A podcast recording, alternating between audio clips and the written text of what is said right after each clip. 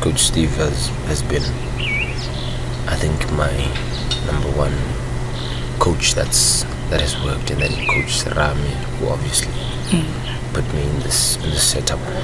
But I think Coach Steve, when it comes to, to, to football, he I didn't. It's it's quite surprising because I didn't even play one game under Coach Steve, but but it's surprising how much impact that is that is had on my on my career, on on how on how I play. You know, you know the, the belief that that that he has on you as a player. It, rubs off that you yourself, you know, begin to begin to to have the confidence that that you even wonder that you have.